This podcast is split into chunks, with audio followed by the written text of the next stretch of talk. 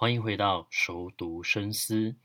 那这周很特别，我们要介绍的这本书比较像是一本科学类的书籍，地理学类的一个书籍，它叫做《台湾二地志》。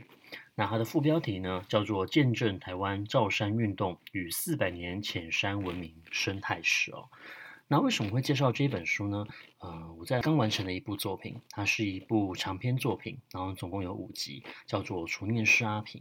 那《除念师阿平》讲的是这个主角阿平，他可以看见人的执念所幻化出来的东西。那我们人的执念可能会寄托在物品上面，也有可能会因为我们太过于思念它了，而形成了一个呃生物。那甚至也有可能它是一种意念，会影响你的一个思考。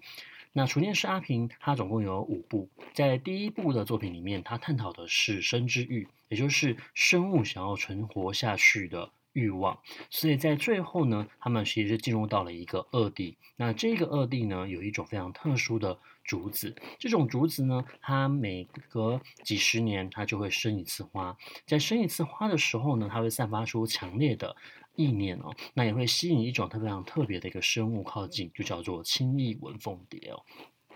大体上来说，《储念师阿平》的每一步，它其实都有一个核心主轴。在第一步讲的就是生物生存下去的欲望，叫生之欲；在第二步所讲的是人类的呃恨意形成的一种愿。那第三步其实是跟环境结合的。第四步的话，它主要就是通攻向于所谓的精神疾病，然后跟梦境、清醒梦还有记忆宫殿来做一个结合。最后在第五步呃的一个收尾的时候呢，它主要呈现的其实是人类内心的一个黑暗的一个变化哦。那么，在看到这本书叫做《台湾二地志》的时候呢，我想到的其实就是第一部的生之欲。那么，什么叫做二地？二地其实它的英文是叫做 bad land。那它讲的是一种呃土壤、土地的一个特质，它非常容易受到水流的一个侵蚀。那在经过水流侵蚀之后呢，它就会在地表上面形成一个石沟、一个沟痕。那这样子一个沟痕，它的环境其实是非常的嗯、严峻的，所以它其实也难以行走。同时，它的草木是比较难于生长的，那也因为水流不停地在冲击，或者是说它的呃土壤的沙石不够，所以呢，它其实也不太容易易于农业的一个发展。那在台湾的话，著名的恶地像是火焰山、九九峰，还有十八罗汉山哦。那过去其实因为二地它的地形是被水流切割的，然后再加上它的平坦地方比较少，所以呢，他们当时会形成一个比较小型的一个聚落，可能就只有一两户而已。那么他们会在一个比较平坦的地方，比较容易蓄积水量的一个地方呢，来自己围成一个水塘。那这个水塘其实就是平常可以供给他们的水的一个利用，然后也可以用来灌溉他们需要种植的这一些农作物哦。那么到了现在呢，其实二地的环境呢，它因为环保概念的一个伸张，再加上呃，慢慢的，其实生活在二地的人也会逐渐的一个减少哦，那我会。政府又介入，然后开始有一些造林运动，所以呢，其实现在蛮多的一个二地，它慢慢转变成的其实是一种非常特殊的地景的一个欣赏哦，甚至会被列为是一种所谓的保护区。那二地其实不只出现在台湾，它也出现在非常多的地方，像是美国也也有。那通常其实它是因为板块的一个挤压，然后往上面升之后呢，将原本藏在海洋下面的土地呢带上来。可是，在带上来之后，因为这种土壤的一个特质，或是说它所构成的一个特质，因此形成了非常特殊的一个地景景观的一个变化。那在台湾，我们知道，我们频繁的发生地震，也就是因为欧亚板块的一个挤压。所以其实，呃，我们也带来了这样像这样子的一个板块挤压，它会带来非常丰富的自然资源，而其实同时它也会带来一些自然上面的一个灾害哦。那么，呃，我们想象中的一个二地，因为它比较难以生存，所以我们会以为它的人口数会比较来的少。可是实际上呢，呃，在二地上面所生存的人还是蛮多的。那他们也会形成一种非常特殊的文化。那以以一个人口聚集的情况来说，其实二地它反而会更容易聚集民众。那这些人，因为他们会生活在同一个地方，他们必须要互相依靠着彼此的帮助还有支援，所以他们其实更容易会形成一种凝聚力。不论是在保卫他们的家乡，或者是说在养精蓄锐，同时呢，也会形成一些比较特殊的文化哦。那么，呃，台湾二地志它其实这本书里面分成了好几个部分。首先，当然它带你去了解什么叫做二地，那么二地的呃地理特质如何，再就是它会形成哪些特殊的历史风貌、文化的一个风貌。那再来就会带入到这些在二地生活的一个人，他们的一个生活方式，例如说他们种植了哪些的农作物，也会出现一些比较特殊的呃生物，例如说陆蟹或者说是泽蟹。那这些螃蟹它们可能只有两到三公分，那他们也不需要移动到海洋去做生卵，他们所生出来的这一些幼蟹，其实会在母蟹的身上。活到一定的大小之后，他们才会下到陆地上，然后开始自己个人的一个生存。所以他们虽然一次所产的呃量可能是不多的，可是他们的生存几率是提高的。那么前面其实还有带了蛮多的田野调查。那这些田野调查的时候，他们就说到了，你在进行田野调查的时候，呃，你可以依靠你的视觉、依靠触觉，甚至是味觉。如果你真的没有任何线索的话，就把那个土拿起来吃一口，去感受一下这个。土地的呃，例如说它里面可能有丰富的一些矿物质、微量的元素，或者说是丰富的一个钠离子哦。那你也可以透过视觉去了解这块土地。好比说泥沙，所看起来其实泥它看起来其实是比较偏向于灰色，而沙的话，其实它是比较接近浅灰色，或者说是土黄色。那么在这些恶地上面，他们其实有些时候是缺乏地下水还有泉水的，所以他们多数就会透过自己的方法去蓄积一些水源，然后用来进行灌溉哦。那其实从历史上面来看，这些恶地呢，他们他们很早期的时候就已经开始接受人类的一个开发跟开垦了。那尤其是在呃明郑进来之后，还有荷兰人进来到。台湾之后呢，原本生活在这些平地的平埔族了，他们就开始往呃比较内陆的方向。内陆的位置来移动，那例那后来呢，他们就进入到了二地来进行开垦。那随之而来的，在明郑后来他们被清朝打败了之后呢，他们这些明郑的移军也进入到了呃二地来生存哦。那我们刚刚讲过呢，在这些二地里面，他们会有特定的聚落，同时也会形成一股凝聚力，他们会互相保卫、守卫家园，然后分享资源哦。那呃，形成了一些比较特殊的人文历史景观。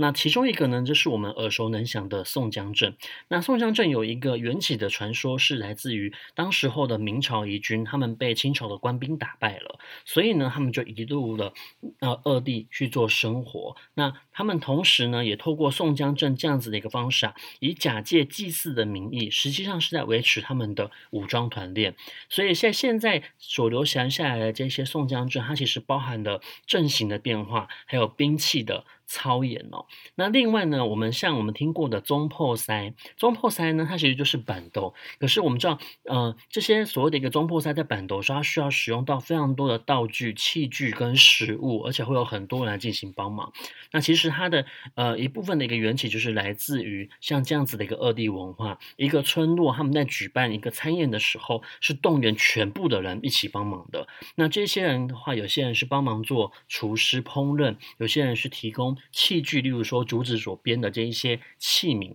那当然还会有一个人是来当所谓的一个脑，他会负责指挥大家，而且适时的去分配，所以这个人才会叫做中破塞哦。那另外还有一个很特殊的呃人文文化，已经被列为是一个国家遗产的，是罗汉门迎佛祖。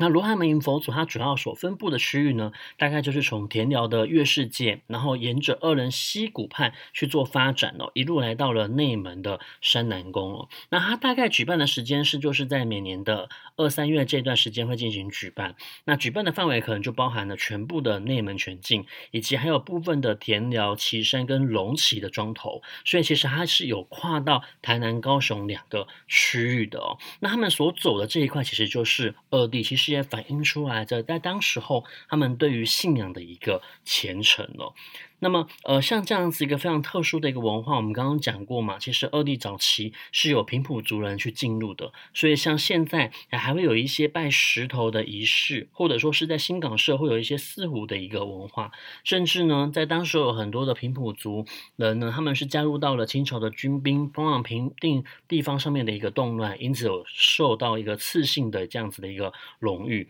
那很多人他们其实都姓戴哦，所以如果今天你到那个区域里面去看，你发现到很多人姓戴的话，其实就是当时候所遗留下来的遗嘱哦。那么，嗯、我们刚刚前面所讲过嘛，在恶地生存其实是比较。呃，不容易的。可是其实他们也会因为这个土地发展出非常特殊的一个呃经济，或者说是一个农作模式。好比说，我们知道在像这样子的一个恶地，他们过去是在海洋下面的，所以会富含比较多的钠离子哦。整个土壤其实是比较偏向于呃盐化的情况，所以他们就会以一个旱作的嗯。方式来进行他们的农业，那也会去种植一些比较高经济的作物，例如说甘蔗。那有一些比较特殊的呃块茎类的作物，例如说像是。万呃万年薯还有刺薯，其实也都是平地比较不常见的。但是比较让我惊讶的就是我们平常所吃的这些芭乐还有蜜枣哦，其实它们也是属于二地非常重要的一种经济作物哦。那我们前面讲过，因为二地的土壤的特质比较特殊，它会有一些一般性的土壤没有的微量的元素还有矿物质哦，因此反而酝酿出了它们非常独特的甜度、Q 度、酸度哦。所以像今天的燕巢，其实。他们就是有蛮多的芭乐呢，都是种植在这种二地之上的，然后也有包括了我们现在很喜欢吃的蜜枣哦。那在一些聚落之地，它可能也不方便去种植作物，比较小，他们就会透过一种养畜牧的方式。来增加他们的收入来源。那当然最常见的就是所谓的放山鸡。同时呢，在近几年也发现到了像刺竹这种竹子呢，它是很适合在恶地生存的，而且它也可以撑开土壤，让更多的水进去哦。那可以让整个土地的样貌呢变得更为丰富性。那在过去他们也种了非常多的竹子，所以呢，他们就会有一些放流竹这样子比较特殊的一个行业出现。那像台南的龙崎呢，其实就会被称为叫做所谓的采竹之乡。那他们也喜欢去种植黄麻。那在黄麻采收的时候，其实就会动员整个家族全部的人力，包括了老人跟小孩，然后大家一起去通力合作。那我们前面也讲过了，他们也会有一些比较特殊的呃生物，例如说像是呃泽蟹这样子的。呃，陆蟹，那其实这些所谓的泽蟹，它们都是受限于一个岛屿，然后跟海蟹是完全不同的，所以多半来说都是属于特有种哦。那其实，在目前已经发现的三十多种，那而且还有一些专家是预估在台湾可能会有超过五十种都是属于特有种的陆蟹哦。那也有一些像是草鸮这样子比较特殊的一个呃鸟类。